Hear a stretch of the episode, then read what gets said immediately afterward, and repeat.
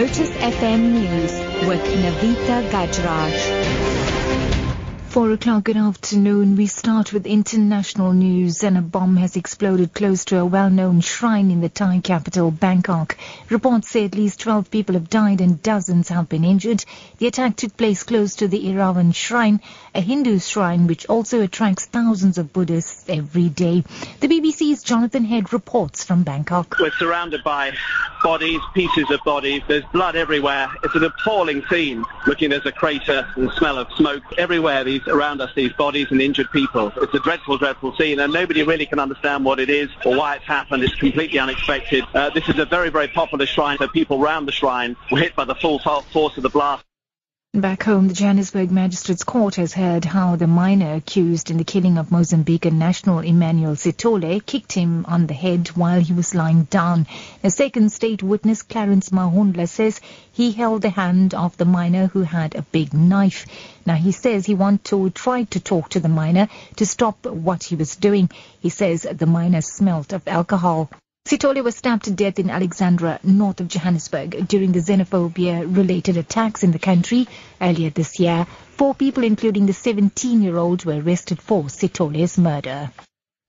In other news now, disciplinary action will be taken against three nurses who allegedly failed to attend to a pregnant woman at the Rahima Musa Mother and Child Hospital in Johannesburg.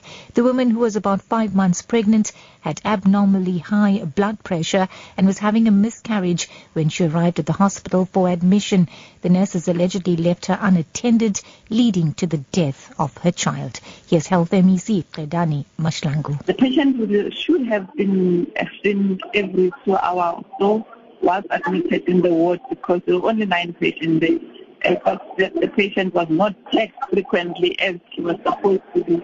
As a result, she ended up walking to the nursing station to, to, to try and get attention of the nurse, and that we find it to be highly regrettable.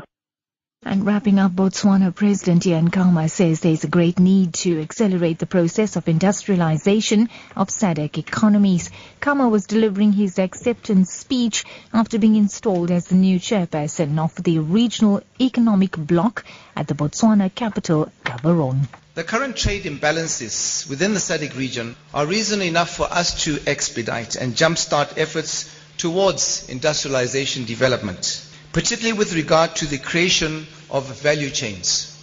In this way, the more industrialized advanced economies amongst us can assist the least developed and small vulnerable economies to leverage on them to also increase their productive capacities. In turn, this will lead to jobs being created.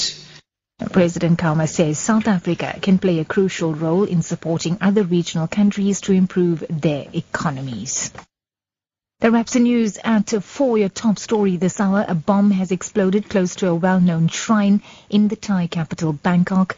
Reports say at least twelve people have died and dozens have been injured. For Lotus F M News, I'm Navita Gajraj. I'll be back with headlines at four thirty.